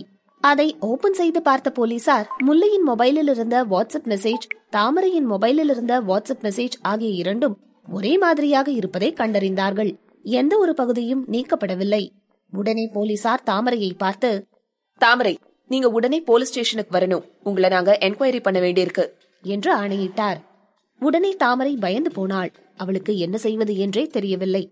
பயத்தில் அவள் முல்லையை பார்த்து முல்லை நீ போய் சொல்ற. நீயும் தானே என் கூட டைரக்டரை மீட் பண்றதுக்காக வந்த என்று குற்றம் சாட்டினாள்.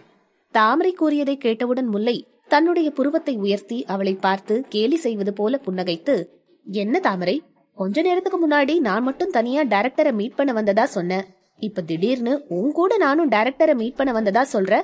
நீ ஏதாவது குழப்பத்துல இருக்கியா? என்று கேட்டாள். முல்லை கூறியதை கேட்டவுடன் போலீசாரின் முகம் மாறிவிட்டது. அவர்கள் தாமரையை முறைத்து பார்த்தார்கள். தாமரைக்கு பயத்தில் உடல் விடவெடுக்க தொடங்கியது. அவள் இளங்கோ தனக்கு ஆதரவாக ஏதாவது பேசுவான் என்று அவனுடைய முகத்தை பார்த்தாள். ஆனால் இளங்கோ வாயை திறக்கவில்லை. அந்த இடத்தில் அவனால் என்ன சொல்ல முடியும்? அப்பொழுது முல்லை தாமரை இதுக்கு முன்னாடி வரைக்கும் நான் தான் டைரக்டரை தனியா மீட் பண்ண போறதா சொல்லிக்கிட்டு இருந்த. அதுக்கான ஆதாரம் எங்கே? உனக்கு எதிராக எல்லா ஆதாரத்தையும் இப்ப நான் போலீஸ் கிட்ட கொடுத்துட்டேன். ஆனா நீ தேவையில்லாம திரும்ப திரும்ப ஏ மேலேயே பழி சுமத்திட்டு இருக்க. நான் தனியா டைரக்டரை மீட் பண்ணதுக்கான எவிடன்ஸ் உன்கிட்ட இருந்தா நீ அதை தாராளமா போலீசார் கிட்ட கொடுக்கலாமே என்று கூறினாள் முல்லை. முல்லை கூறியதை கேட்டவுடன் அவளுடைய கருத்தை ஆமோதிப்பது போல போலீசார் தலையை ஆட்டினார்கள். இப்பொழுது அவர்கள் முல்லையை முழுமையாக நம்பினார்கள். முல்லை தான் டைரக்டரை மீட் பண்ண வரவில்லை என்றும் அன்றிரவு தனக்கு வேலை இருப்பதாகவும் அந்த வாட்ஸ்அப் மெசேஜில் தெளிவாக கூறியிருந்தாள். ஆனால் தாமரை முதலில் முல்லை டைரக்டரை சந்திக்க தனியாக ஹோட்டலுக்கு சென்றதாக கூறினாள். சிறிது நேரத்தில் அவள் தான் முன்பு கூறியதை மறந்து தன்னுடன் சேர்ந்து முல்லையும் டைரக்டரை மீட் பண்ணியதாக கூறுகிறாள். இதிலிருந்தே அவள் சொல்வது பொய்யென்று போலீசாருக்கு தெளிவாக தெரிந்தது. அவர்களுடைய சந்தேக பார்வை இப்பொழுது தாமரையின் மீது திரும்பியது. தாமரை வேண்டுமென்றே முல்லையை பலிகடாவாக்க முயல்கிறாள் என்று அங்கிருந்த அனைவருக்கும் தெளிவாக தெரிந்துவிட்டது. மிஸ் முல்லை எதுவா இருந்தாலும் டைரக்டர் சிவகுமாருக்கு மயக்கம் தெளிஞ்சு அவர் வாயை திறந்து தனக்கு என்ன நடந்ததுன்னு சொன்னாதான் உண்மை வெளிச்சத்துக்கு வரும். நாங்க எப்ப கூப்பிட்டாலும் நீங்க விசாரணைக்கு ஒத்துழைப்பு கொடுப்பீங்கன்னு நாங்க நம்புறோம் என்று போலீசார் தெரிவித்தார். கண்டிப்பா நீங்க எப்ப கூப்பிட்டாலும் நான் வரேன் சார் என்று முல்லை அமைதியாக பதிலளித்தாள். எது எப்படி இருந்தாலும் டைரக்டருக்கு அவள் தீங்கு விளைவிக்கவில்லை. அதனால் அவள் எதற்காகவும் பயப்படவில்லை. தைரியமாக போலீசாரிடம் தான் வருவதாக கூறினாள்.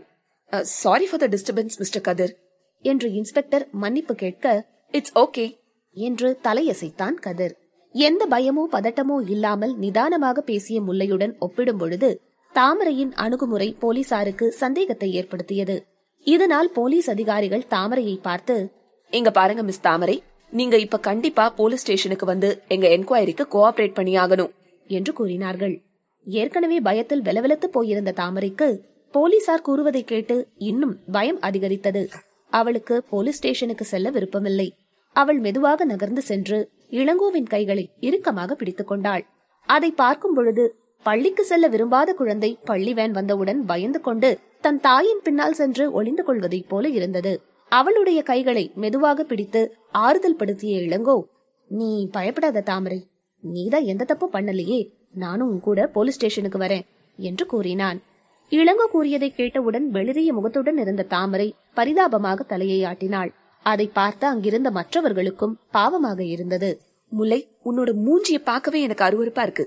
கொஞ்சம் கூட மனசாட்சியே இல்லாம உன் தங்கச்சியை நீ போலீஸ் கிட்ட மாட்டி விட்டுட்டல உன்னை நான் அப்புறம் கவனிச்சுக்கிறேன் என்று அவளை பார்த்து வெறுப்பான வார்த்தைகளை உமிழ்ந்துவிட்டு தாமரையை அழைத்துக் கொண்டு அங்கிருந்து புறப்பட்டான் இளங்கோ. இளங்கோ கூறியதை கேட்டவுடன் முல்லைக்கு கோபம் வந்தது. ஆனால் தனக்கு சிறுவயதிலிருந்தே துணையாகவும் இருந்த இளங்கோ எப்படி திடீரென்று தாமரையின் பக்கம் சாய்ந்தான் என்பது வியப்பாக இருந்தாலும் இளங்கோ இப்படி நடந்து கொண்டது அவள் மனதில் ரணத்தை உண்டாக்கியது. தன் வாழ்க்கையில் ஒரு நண்பனாகவும் தன்னுடைய முதல் முதல் காதலனாகவும் இருந்த இளங்கோ தனக்கு துரோகம் செய்ததை நினைத்து அவள் மனம் உடைந்தது. தாமரைக்கு தான் செய்த தவறுகளுக்கு தண்டனை கிடைக்குமா? This girl is very interesting சிறுவயது முதலே தனக்கு நல்ல ஃப்ரெண்டாக இருந்த இளங்கோவிடம் முல்லை எத்தனையோ முறை தாமரையாலும் தமயந்தியாலும் தானும் தன்னுடைய அம்மாவும் படும் துன்பங்களை கூறி வருந்து இருக்கிறாள். அப்பொழுதெல்லாம் அவளை சமாதானம் செய்து அவளுக்கு ஆறுதலாக இருந்த இளங்கோ எப்படி திடீரென்று தாமரையின் பக்கம் சாய்ந்தான்? என்று அவளுக்கு வியப்பாக இருந்தது. தாமரையை ஒரு கையால் பிடித்து அணைத்துக் கொண்டு நடந்து செல்லும் இளங்கோவின் பின்பக்கத்தை பார்த்த முல்லைக்கு வெறுப்பாக இருந்தது. அவள் ஒரு ஆழ்ந்த பெருமூச்சை வெளியேற்றிவிட்டு அனைவரையும் பார்த்தாள். அவர்கள் அனைவரும் இப்பொழுது அங்கிருந்து புறப்பட்டு விட்டார்கள். பின்னர் அவள் திரும்பி தனக்கருகில் நின்று கொண்டிருந்த கதிரை பார்த்தாள். இப்பொழுதும் கதிரின் கை அவளுடைய இடுப்பில் கோர்த்து பிடித்தபடியே இருந்தது. அவளுடைய கைகள் அவனுடைய இடுப்பை பிடித்துக் கொண்டிருந்தது. அவள் உடனே அவனை பார்த்து மென்மையாக சிரித்தாள். பிறகு ரொம்ப தேங்க்ஸ் மிஸ்டர் கதிர். இன்னைக்கு நீங்க செஞ்ச இந்த ஹெல்ப்ப நான் எப்பவுமே மறக்க மாட்டேன் என்று கூறிவிட்டு அவனிடமிருந்து விலக முயற்சி செய்தாள். தன்னிடமிருந்து விலக முயற்சி செய்த முல்லையை கதிர் விடவில்லை. அவள் எதிர்பார்க்காத வண்ணம் அவளை அவன் இன்னும் நெருக்கமாக பிடித்தான். அவளுடைய புன்னகை திடீரென்று மறைந்து விட்டது சாரி மிஸ்டர் கதிர். நான் உங்களை ரொம்ப டிஸ்டர்ப் பண்ணிட்டேன்னு நினைக்கிறேன். தயவு செஞ்சு என்னை விடுங்க. நான் கிளம்பணும் என்று அவள் கூறினாள். அவளுடைய குரலில் முன்பிருந்த அந்த வசீகரமும் கவர்ச்சியும் இப்பொழுது இல்லை. அவள் விரைப்பாக பேசினாள். ஆனால் கதிர் அவளை விடுவிக்கவில்லை. நீ என்ன யூஸ் பண்ணிக்கிட்டு உன்னோட தேவை முடிஞ்ச உடனே இங்கிருந்து கிளம்பலான்னு பாக்குறியா? என்று அவளை தன்னுடைய நெஞ்சோடு இன்னும் நெருக்கமாக கட்டிப்பிடித்தான். கதிர் தன்னிடம் இப்படி நடந்து கொள்வான் என்று அவள் எதிர்பார்க்கவே இல்லை.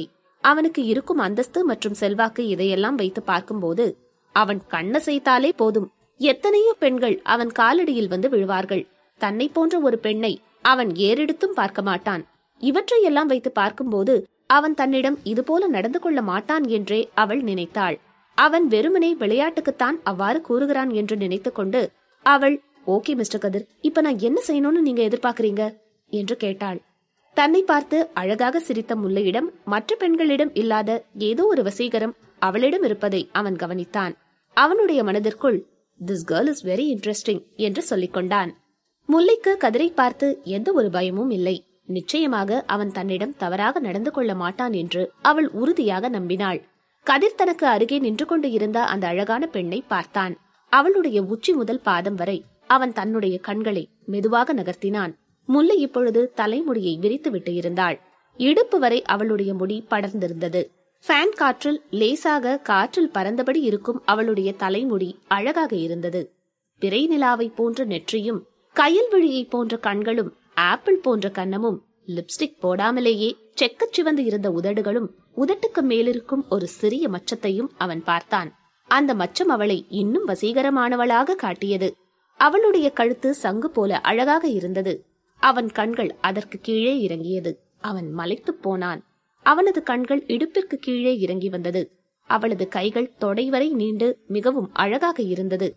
வாழைத்தண்டு போன்ற கால்கள் பளபளப்பாக இருந்தது. தனக்கு அருகில் ஒற்றை துண்டுடன் கவர்ச்சியாக இருக்கும் ஒரு பேரழகியை பார்த்துவிட்டு எந்த ஒரு ஆண்மகனால் தான் சும்மா இருக்க முடியும்? திருமண வயதை எட்டியிருக்கும் கதிரை அவனுடைய அம்மா திருமணம் செய்து கொள்ளும்படி கட்டாயப்படுத்திக் கொண்டு இருந்தாள். அவளும் எத்தனையோ பெண்களை அவனிடம் காட்டிவிட்டாள். ஆனால் யாரையுமே கதிருக்கு பிடிக்கவில்லை. அழுத்து போன அவள் அவனையே ஒரு பெண்ணை தேர்ந்தெடுக்குமாறு பொறுப்பை அவனிடம் ஒப்படைத்து விட்டாள். பொறுப்பை அவனிடம் ஒப்படைத்தாலும் தினம் தினம் அவனிடம் திருமணம் செய்து கொள்ள சொல்லி அவனை நச்சரித்துக் கொண்டே இருந்தாள்.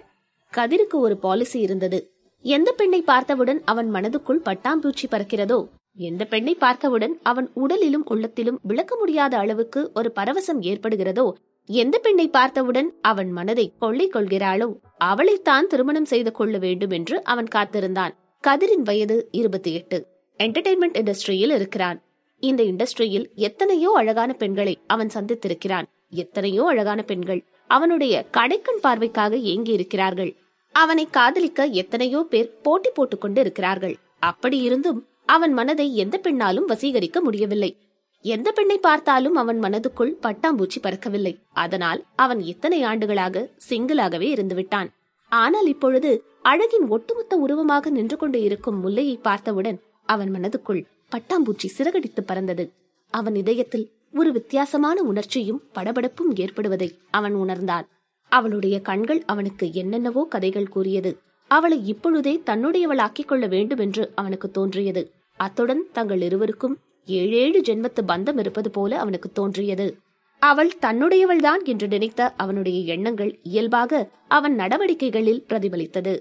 அவனுடைய மெல்லிய விரல்கள் அவளுடைய இடுப்பில் விளையாடத் தொடங்கியது.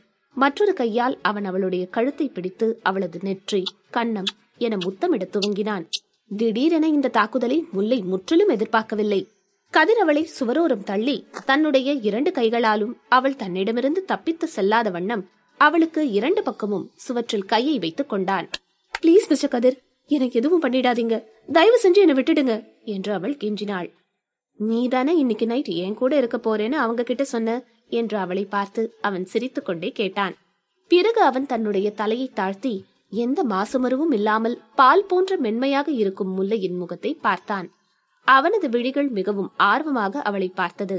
அந்த பார்வையில் இருந்த வீரியத்தை தாங்கிக் கொள்ள முடியாத முல்லை தலையை குனிந்து கொண்டாள். அவள் உடல் பதட்டமடைய தொடங்கியது. அவனை பிடித்து தள்ளிவிட நினைத்தாள்.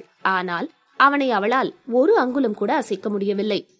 மிஸ்டர் கதிர் நீங்க என்ன தப்பா புரிஞ்சுக்கிட்டீங்க? நான் ஒரு சாதாரண பெண். நான் என்ன பாதுகாத்துக்கிறதுக்காக தான் ஜன்னல் வழியா உங்க ரூமுக்குள்ள குதிச்சேனே தவிர மத்தபடி எந்த தப்பான நோக்கத்துடனும் உங்க ரூமுக்குள்ள நான் வரல என்று அவள் அவசரமாக விளக்கினாள். தன்னுடைய கையை விலக்கி அவனை பிடித்து தள்ளிவிடவும் அவளுக்கு கூச்சமாக இருந்தது. என்ன செய்வது என்று தெரியாமல் பரிதவித்துக் கொண்டு இருந்த அவள் அவன் முன்னால் தலையை கவிழ்ந்து கொண்டு நின்று கொண்டிருந்தாள். அவளுடைய அந்த கோலம் அவனை இன்னும் ஈர்க்கும் விதமாக இருந்தது. கதிரிடமிருந்து ஒரு சூடான மூச்சுக்காற்று வெளிப்பட்டது. அதிகமா மேக்கப் போட்டுக்கிட்டு அலட்டிட்டு இருக்கிற அந்த தாமரையை விட இந்த பொண்ணு ரொம்ப அழகா இருக்கா. இவளை விட்டுட்டு அந்த தாமரைய லவ் பண்ணின இவளோட லவ்வர் சரியான முட்டாள். இந்த பொண்ணை விட்டுட்டு அந்த தாமரைய அவனால எப்படிதான் லவ் பண்ண முடிஞ்சதுன்னு தெரியல. அழக ஆராதிக்க தெரியல. இந்த பொண்ணை பார்த்த உடனே என் மனசு என்கிட்ட இல்ல. இவ எனக்குன்னு பிறந்தவ மாதிரி இருக்கா? என்று நினைத்து கொண்டான் கதிர். என்ன செய்வது என்று தெரியாமல் தவித்துக் கொண்டிருந்த முல்லையை பார்த்த கதிர் உன்னோட லவ்வர் உன்ன எப்பவாச்சும் இந்த மாதிரி முத்தம் கொடுத்திருக்கானா? என்று கேட்டான். என்னது? என்று திடுக்கிட்டு கேட்டாள் முல்லை. அவனுடைய திடீர் கேள்வியால் அதிர்ச்சி அடைந்த அவள் யோசிக்காமல் அடுத்த நிமிடம் அதெல்லாம் இல்ல என்றாள். அவர்கள் இருவரும் சிறுவயது முதலே நண்பர்களாக இருந்தாலும் அதுபோன்ற தவறான எண்ணத்துடன் இளங்கோ அவளிடம் இதுவரை நடந்து கொண்டதே இல்லை. அவளை பதிலை கேட்டு திருப்தி அடைந்த கதிர் அவளுடைய கைகளை விலக்கிவிட்டு அவளை நெருங்கி கட்டி அணைத்து அவள் உதடுகளில் முத்தமிட முனைந்தான். அதை பார்த்து திடுக்கிட்டாள் முல்லை. அவனை பிடித்து தள்ளிவிட்டு அங்கிருந்து தப்பிக்க நினைத்தாள். ஆனால் அவளுடைய இரண்டு கைகளையும் அவன் இறுக்கமாக பிடித்துக் கொண்டான். அவளால் அங்கிருந்து ஒரு அங்குலும் கூட நகர முடியவில்லை. அவன் அவள் உதட்டுக்கு அருகே குனிந்து ஆரஞ்சுகளைப் போன்ற அந்த இனிமையான உதடுகளில் முத்தமிட்டான். அவளது உதடுகளை ஆர்வத்துடன் சுவைத்த கதிர் சிறிது நேரம் கழித்து அதை விடுவித்தான். அவனுடைய மார்புகள் இப்பொழுது அவளுடைய மார்பில் அழுத்திக் கொண்டிருந்தது. தோலுடன் தோல் உரசும் போது ஏற்படும் ஒரு கிளுகிழுப்பை அவள் இதுவரை அனுபவித்தது கிடையாது. அந்த உணர்வு அவள் உடலை சிலிர்க்க வைத்தது.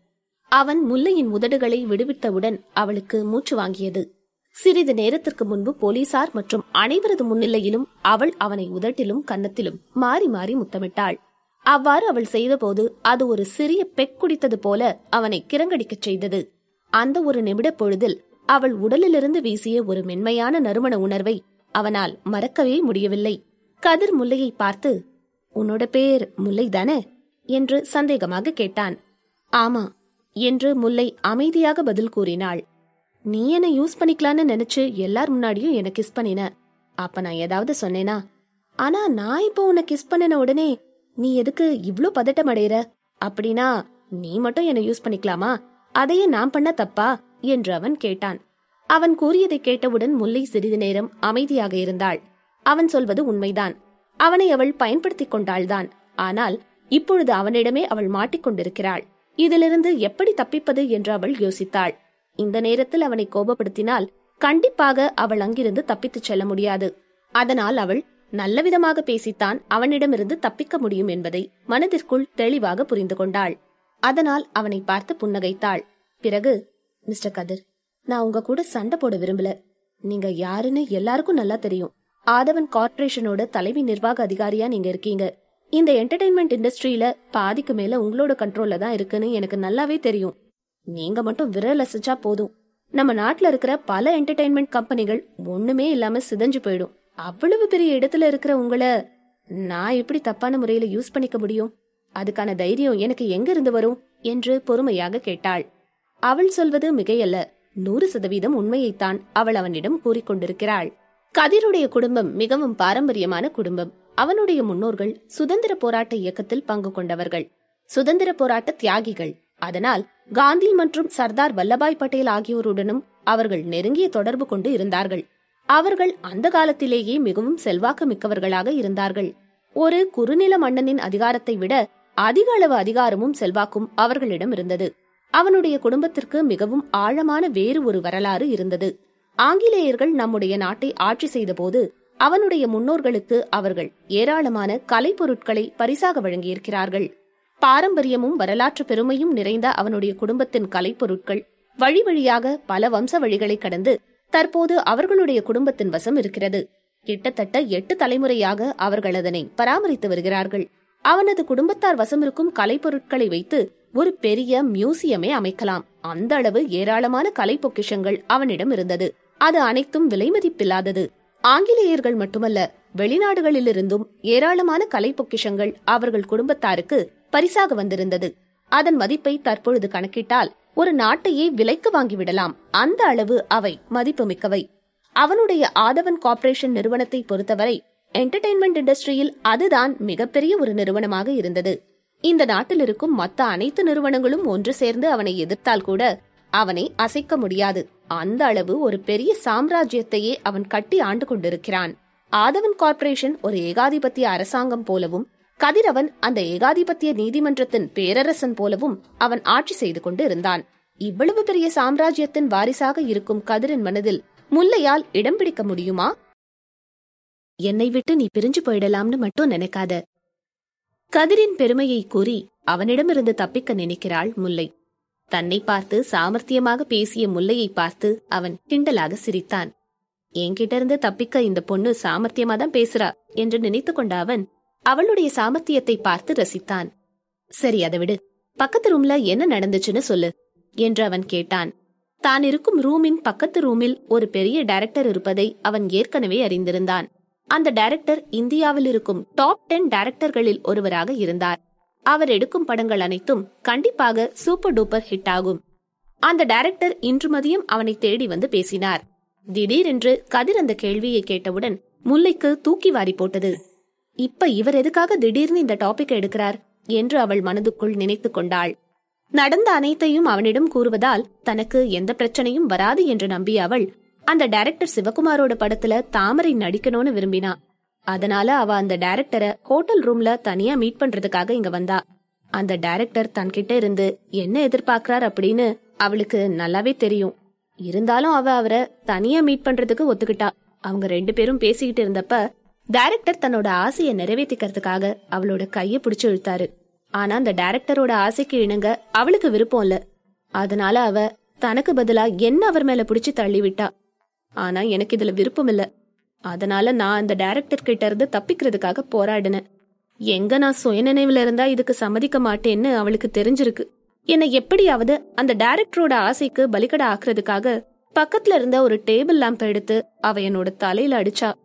அப்ப நடந்த கைகலப்புல தான் அந்த டேபிள் லேம்போட ஷார்ப் எட்ஜ் அவளோட கை தவறி டைரக்டர் கழுத்தை அறுத்துருச்சு என்று நடந்த விஷயத்தை சுருக்கமாக முல்லை கதிரிடம் கூறினாள். ஓ அப்படியா? என்று கேட்ட கதிரின் முகத்தில் அவள் மீது ஒரு துளி சந்தேகம் கூட இல்லை. அதிர்ச்சியில் அவன் கண்கள் விரிந்தது. அவள் கூறுவதை அவன் முழுமையாக நம்பினான். அவன் கண்கள் விரிந்திருப்பதை பார்த்த முல்லை அவனை பார்த்து நான் சொன்னதை நீங்க நம்புறீங்க தானே மிஸ்டர் கதிர்? என்று கேட்டாள். கண்டிப்பா நீ சொல்றத நான் நம்புறேன் என்று கூறிய கதிர் அவளை பார்த்து புன்னகைத்தான். உங்களுக்கு என் மேல கொஞ்சம் கூட சந்தேகமே இல்லையா? என்று கேட்டாள் முல்லை. நான் உன்னை நம்ப மாட்டேன்னு நீ நினைச்சியா? என்று கேட்டான் கதிர். அவன் கூறியதை கேட்டவுடன் அதிர்ச்சியில் உறைந்து போனாள் முல்லை. அவர்கள் இருவரும் சிறிது நேரத்திற்கு முன்புதான் சந்தித்தார்கள். இதுவரை அவர்கள் இருவரும் முன்பின் சந்தித்ததே கிடையாது. அப்படி இருக்கும்போது தான் கூறியதை இவனால் எப்படி உடனே நம்ப முடிந்தது? என்று அவளுக்கு ஆச்சரியமாக இருந்தது. இன்னும் தான் அவனுடைய அணைப்பிற்குள் இருப்பதை உணர்ந்து கொண்ட அவள் அவனிடமிருந்து சற்று விலகி நின்று கொண்டாள். அவளுடைய சொந்த அப்பா கூட அவளை நம்பவில்லை. ஆனால் சிறிது நேரத்திற்கு முன்பே சந்தித்த கதிர் அவளை முழுமையாக நம்புகிறான். இந்த வாழ்க்கையில் நாம் சம்பாதிக்கும் மிகப்பெரிய பரிசு எது தெரியுமா? பிறர் நம் மீது வைக்கும் நம்பிக்கைதான். ஏன்னு எனக்கு பதில் சொல்ல தெரியல. உன்னை பார்த்த உடனே எனக்கு உன் மேல நம்பிக்கை வந்துடுச்சு. நீ சொல்றது உண்மைதான்னு எனக்கு நல்லா தெரியும் என்று கதிர் கூறினான்.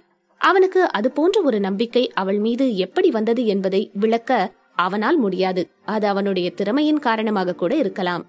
இந்த கலை அவனுக்கு மட்டும் கைவந்தது கிடையாது. பார்த்தவுடன் மற்றவைகளின் சுபாவத்தை வைத்து அவர்கள் எப்படிப்பட்டவர் என்பதை கணிக்கும் திறமை அவனுடைய குடும்பத்தாருக்கும் இருந்தது. இந்த திறமை அவர்களுடைய குடும்பத்தில் இருப்பவர்களிடம் தலைமுறை தலைமுறையாக இருந்தே வந்தது. அவனுடைய குடும்பத்தை சேர்ந்தவர்கள் தனக்கு முன்னால் நின்று பேசிக் கொண்டிருப்பவர்கள் உண்மையை சொல்கிறார்களா இல்லை பொய் சொல்கிறார்களா என்பதை அவர்கள் உடனே கண்டுபிடித்து விடுவார்கள். இந்த திறமை அவர்களது மரபணுக்களிலேயே இருந்தது. அடுத்த தலைமுறையை சேர்ந்த யாராவது ஒருவருக்கும் கண்டிப்பாக இந்த திறமை இருக்கும். அவனுடைய குடும்பத்தை சேர்ந்தவர்களுக்கு இது போன்ற ஒரு திறமை இருக்கிறது என்ற விஷயம் வெளி மனிதர்கள் யாருக்கும் தெரியாது. அது சிலருக்கு மட்டுமே தெரியும். அவர்களது குடும்பத்தினருடன் மிக நெருக்கமாகவும் நம்பிக்கையானவர்களாக இருந்தவர்களுக்கு மட்டுமே இந்த விஷயம் தெரியும். அவர்களும் இந்த விஷயத்தை வெளியில் பரப்ப மாட்டார்கள். அவர்கள் குடும்பத்திற்குள் இருக்கும் இந்த திறமையை பற்றி அவர்கள் யாரும் இதுவரை வெளி உலகத்தாருக்கு சொன்னதே கிடையாது. அப்படி கூறினால் மற்றவர்கள் அதை தங்களுடைய சொந்த நலனுக்கு பயன்படுத்திக் கொள்வார்கள். அது மட்டுமல்லாமல் அவர்களிடம் இருக்கும் இந்த திறமையை மற்றவர்கள் தவறான முறையில் பயன்படுத்திக் கொள்வதை அவர்கள் விரும்பவில்லை. அதனால்தான் அதை பற்றி அவர்கள் யாரிடமும் தெரிவிக்காமல் அதை ரகசியமாகவே வைத்திருந்தார்கள். கதிர் தன்னை நம்புவதாக கூறியதை கேட்டவுடன் முல்லையின் கண்கள் கலங்கியது. இத்தனை ஆண்டுகளில் அவளுடைய அம்மாவை தவிர யாரும் அவளை முழுமையாக நம்பியதும் கிடையாது அதை அவளிடம் தெரிவித்ததும் கிடையாது. அதிலும் அவளுடைய அப்பா அவள் வாய் திறந்து எதை சொன்னாலும் நம்ப மாட்டார் அவளுடைய அப்பா மலர்வண்ணன் அவளை ஒருபோதும் நம்பியது கிடையாது.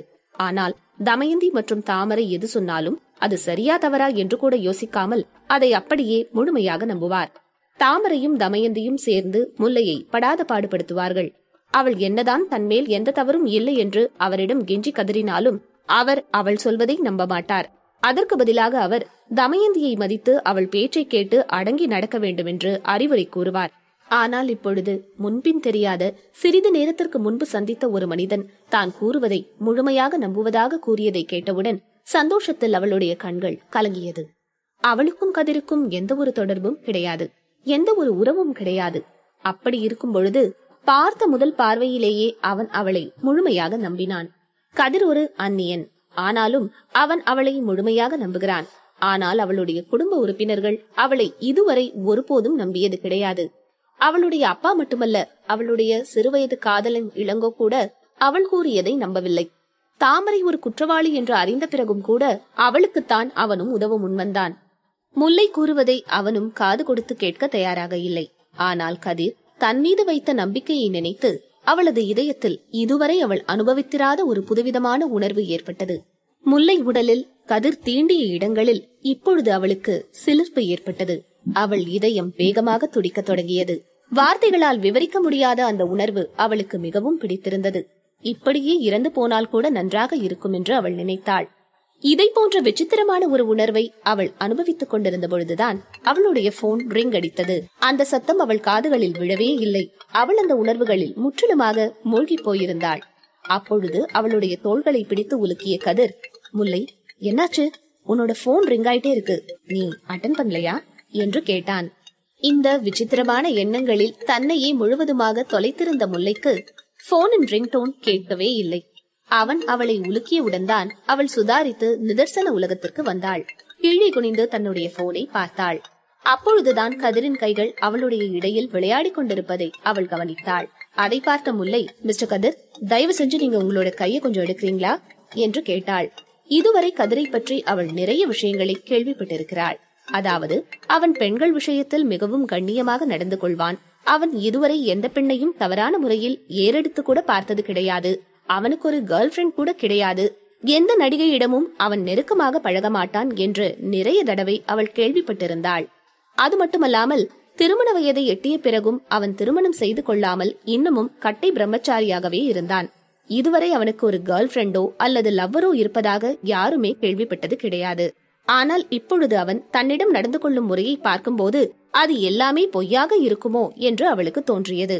அவள் கூறியதை கண்டு கொள்ளாத கதிர் நான் உன்னை இன்னைக்கு விடமாட்டேன் என்று கூறிவிட்டு அவன் தன்னுடைய கையை மீண்டும் அவளது இடுப்பை நோக்கி நகர்த்தினான். அவள் அவனை பார்த்து ஏதோ சொல்ல வாய் எடுப்பதற்குள் குறுக்கிட்ட அவன் முல்லை போன்ல யாரு? உன்னோட அப்பாவா? என்று கேட்டான். முல்லை தன்னுடைய அப்பாவின் போன் நம்பரை அப்பா என்றோ அல்லது டாடி என்றோ இதுவரை சேவ் செய்து வைத்ததே கிடையாது. வெறும் நம்பராகத்தான் அதை வைத்திருப்பாள். அவனுடைய கேள்விக்கு பதிலளிக்கவில்லை அவள். அதற்கு பதிலாக பல்லை கடித்தபடியே தயவு செஞ்சு முதல்ல என விடுங்க என்று கூறினாள். அதை கண்டுகொள்ளாத அவன் முதல்ல போன் அட்டன் பண்ணி யாருன்னு பேசு என்று ஆணையிட்டான். அவன் கண்கள் போனில் நிலைத்திருந்தது. ஆனால் அவன் கைகள் சும்மாவே இருக்கவில்லை. அவள் உடல் முழுவதும் விளையாடிக் கொண்டிருந்தது. அவன் முகத்தில் புன்னகை இருந்தது. அவனுடைய புன்னகை கவர்ச்சியாகவும் பார்ப்பவர்களை மயக்கும் வண்ணமும் இருந்தது. அந்த புன்னகையில் முல்லை சொக்கித்தான் போனாள் என்றால் மிகையாகாது. ஆனாலும் அவள் பெண்மை விழித்துக் கொண்டது. அவனிடமிருந்து எப்படியாவது தப்பிக்க வேண்டுமென்று அவள் நினைத்தாள். அதனால் அவனை பார்த்து அவள் ஒரு மயக்கும் புன்னகையை சிந்தினாள். அந்த புன்னகையை பார்த்தவுடன் கதிர் மயங்கியே போனான். அவளுடைய முகத்தையே அவன் பார்த்து கொண்டிருந்தான். அந்த ஒரு வினாடி கவனச்சிதறலை தனக்கு சாதகமாக பயன்படுத்திக் கொண்ட முல்லை தன்னுடைய இடது காலை உயர்த்தி அவன் முழங்காலில் ஒரு உதை விட்டாள் முல்லை தன்னை உதைத்தவுடன் திடுக்கிட்ட கதிரின் முழங்கால் ஒரு கணம் வலித்தது. அந்த சமயத்தை தனக்கு சாதகமாக பயன்படுத்திக் கொண்ட அவள் அவனிடமிருந்து விலகி ஓடினாள். அவள் உதைத்தவுடன் அவனுக்கு கால் சுரீர் என்று வலித்தது. தன்னுடைய முழங்காலை கைகளால் அழுத்தி பிடித்துக் கொண்டிருந்த அவன் கீழே குனிந்து அவளுடைய பாதத்தை பார்த்தான். அந்த பாதத்தின் அழகை பார்த்து அவன் இதயம் வேகமாக துடிக்கத் தொடங்கியது. அந்த வலியிலும் துள்ளிக்கொண்டு மான் போல குதித்தோடும் முல்லையை அவன் ரசித்தான். அவனிடமிருந்து விடுபட்ட முல்லை பாத்ரூமை நோக்கி ஓடினாள். அவள் தன்னுடைய இடுப்பை இறுக்கமாக அணைத்துக் கொண்டு பிடித்திருந்ததை அவன் இப்பொழுது நினைத்து பார்த்தான். அவன் உடல் முழுவதும் ஒரு வெப்பம் பரவத் தொடங்கியது.